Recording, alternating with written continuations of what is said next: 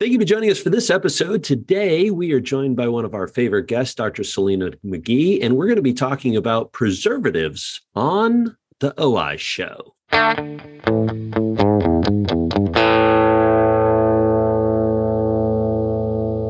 Doctor Mila Brugic, and we're joined again with my compadre, Doctor Dave Kading, and we're joined today with Doctor Selina McGee.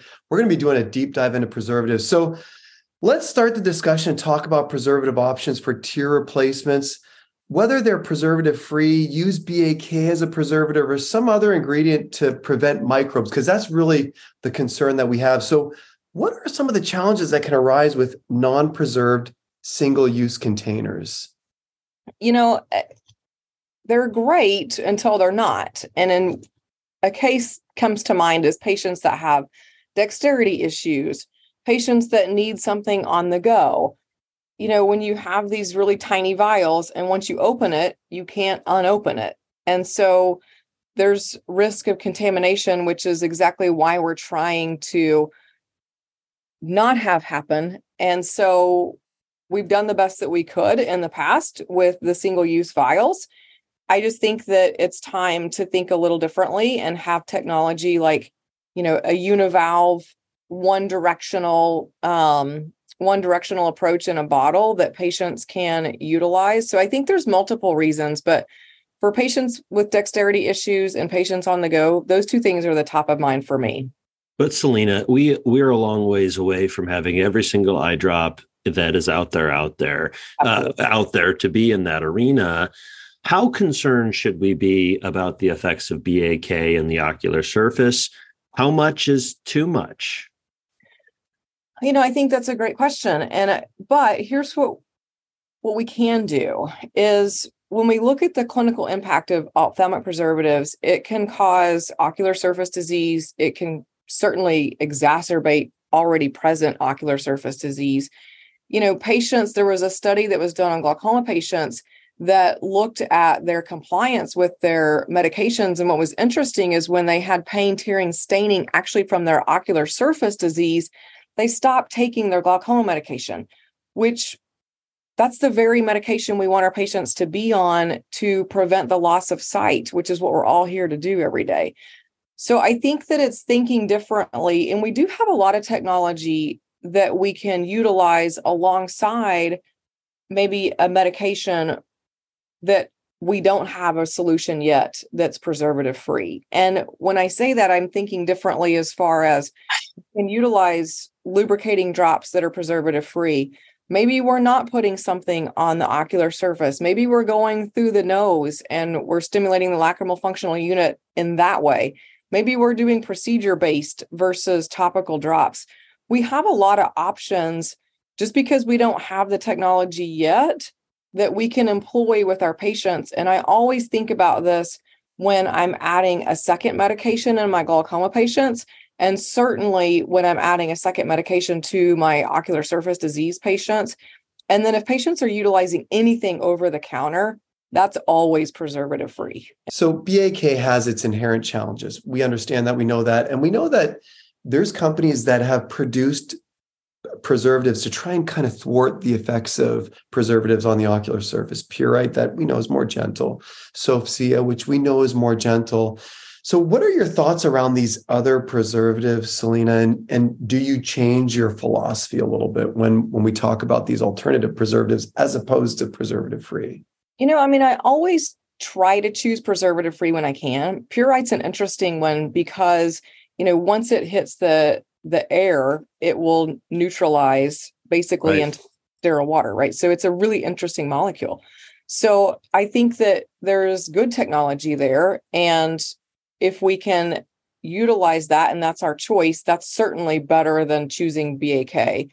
So I think that we just have to make informed decisions and recognize too, where the patient is in their journey. You know, if I have somebody that's thirty-five, forty, I'm going to probably choose differently and think about how I'm going to treat this patient for the rest of their life.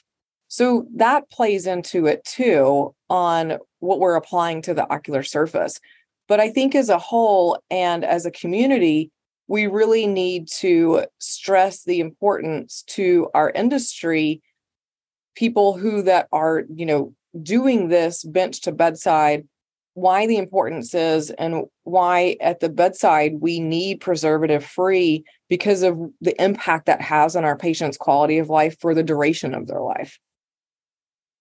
Um, Doctor McGee, I just kind of want to want to switch gears just a little bit. And one thing that you've taught me is how how words matter, right? You and I talk about this from time to time, and something like artificial tears, right, makes you think of, oh, this is just as good as a normal tear. It's just an artificial one. And so we need to be coming up with better words for, for, for this. I want you to share a little bit about that philosophy that you have. And alongside of that, how do you select a lubricating drop? There's things that have lipids in them, osmoprotectants, you have viscosity agents. How do you kind of pick what you're going to go with for the patient when you're selecting a lubrication drop? I think that's super smart. And I love that you use the word. And I actually learned this from Mark Blumenstein. And it's lubrication. It's not an artificial tear. Our natural tears or our real tears have over fifteen hundred different things in them, whether it's proteins, anti-inflammatories, growth factors. There's nothing that any of us can create to replicate that or artificially make that. We have to have the body either make its own, um, but words do matter. And so when I talk to patients about this, this is a lubricating drop that helps support the front surface. So that's the first part of the conversation. The second question you ask is, what do I look for? So I look for things like hyaluronic acid, which has its own natural water weight times about a thousand. Mm. It also matters the specific gravity of that H A and how it lands on the front surface. So there's a there's a lot of molecular things that are going on with H A. So that's important. Another one that I look for is trehalose. And when you look at the properties of trehalose, that comes from, it's the Rose of Jericho, right? Yeah. And, and when you look at, that's a, a plant that lives in the desert that doesn't get any rain for like eighteen months, but it's able to sustain itself because of the properties of trehalose. And when you have that osmoprotectant on the front surface coupled with H A in a preservative-free formulation that I can utilize on every single patient, that's a win. You know, I think one of the challenges that we're sometimes faced with is we have a lot of contact lens patients. And there's certain medications and certain drops that you can't use on top of a contact lens. So the last thing I want to have to think about in clinic is, okay, this lubricating drop I can put on this patient, but I can't use it on this one. Mm. So I also bring that into the scenario too. I, I need simple. And when I have lubrications that are, are, are preservative free, I can use on every patient that have those unique properties, complete win. So, Selina, here's a question that it, it is going to be a, maybe a little bit tricky to answer because it's going to you're going to have to think about, you know, responding to the audience on how you actually position it. But where do you put this drop? Like, who mm-hmm. do you utilize it for? Who are you thinking that tear supplementation is going to be the appropriate or the right strategy? Because I know you're doing so many advanced procedures. I know you're embracing all the new therapeutics that are available. Who's the right candidate for this? And, and more importantly, to us as the clinicians, how do we know when to be recommending these? So I think the first and biggest takeaway is a lubricating drop doesn't treat disease. So when a patient has dry disease, I'm not reaching for any kind of over-the-counter lubricant. In my mind, lubricating drops are rescue and to make the patient feel better, but they're not to actually treat the disease. So I think that's the, the first thing. So when I, and I'll walk you through my protocol a little bit so that I think that will help set the stage for what I do, what I do. Um, we screen every patient for dry eye because in my mind, every patient has dry eye until we prove that they don't, just like we do that with glaucoma, right? I know you two are doing the exact same thing. So we do a screening questionnaire. We look at the cornea with staining. We look at the conge with staining, and then we're pushing on meibomian glands.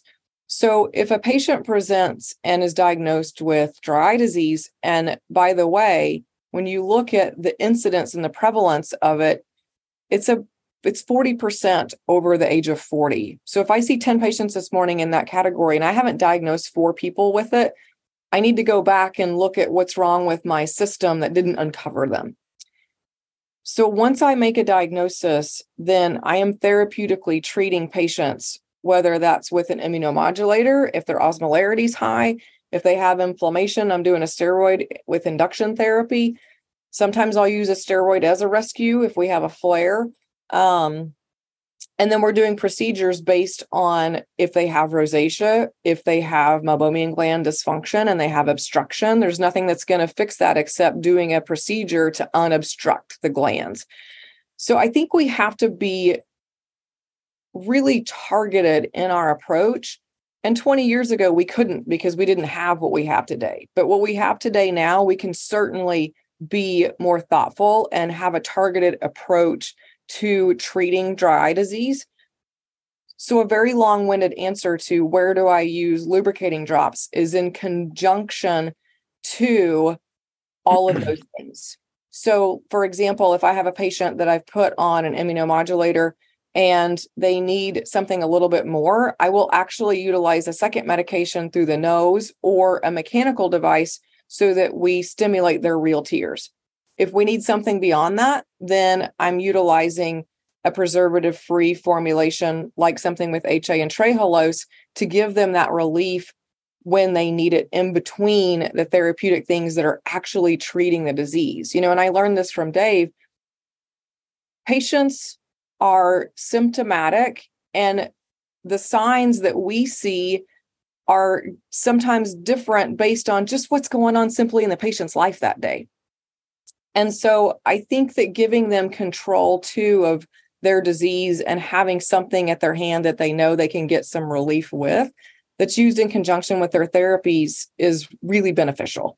Yeah. But it's it's intentional and thoughtful. Yeah. And, you know, I'm I'm really grateful we're in this world today where we have, you know, therapeutic procedures we can do in the office. We have devices we can send home with patients, and we have prescription medications, both, you know, in the nose and in the eye. And we have all these amazing lubricating drops that have in, enhanced and improved over time, particularly. And I'm I'm also in love with this trehalose and H A combination drop, and just have seen a lot of in, innovations with regards to it. And I, I'm I'm really grateful that we are at this point where we are able to kind of work through that with each and every patient. And that's the thing about dry eye disease. There's no one size fits all. It's different for every patient. And Uh, that's how we continue to refine ourselves. Thank you for sharing your perspectives with us. We're really glad you were on the show. Thank you for having me. Absolutely. And thank you for joining us for this episode of the Optometric Insights Show. Make sure to like, subscribe, do us a favor, and share this episode with a friend. And stay tuned for more amazing uh, guests and shows from the O I Show.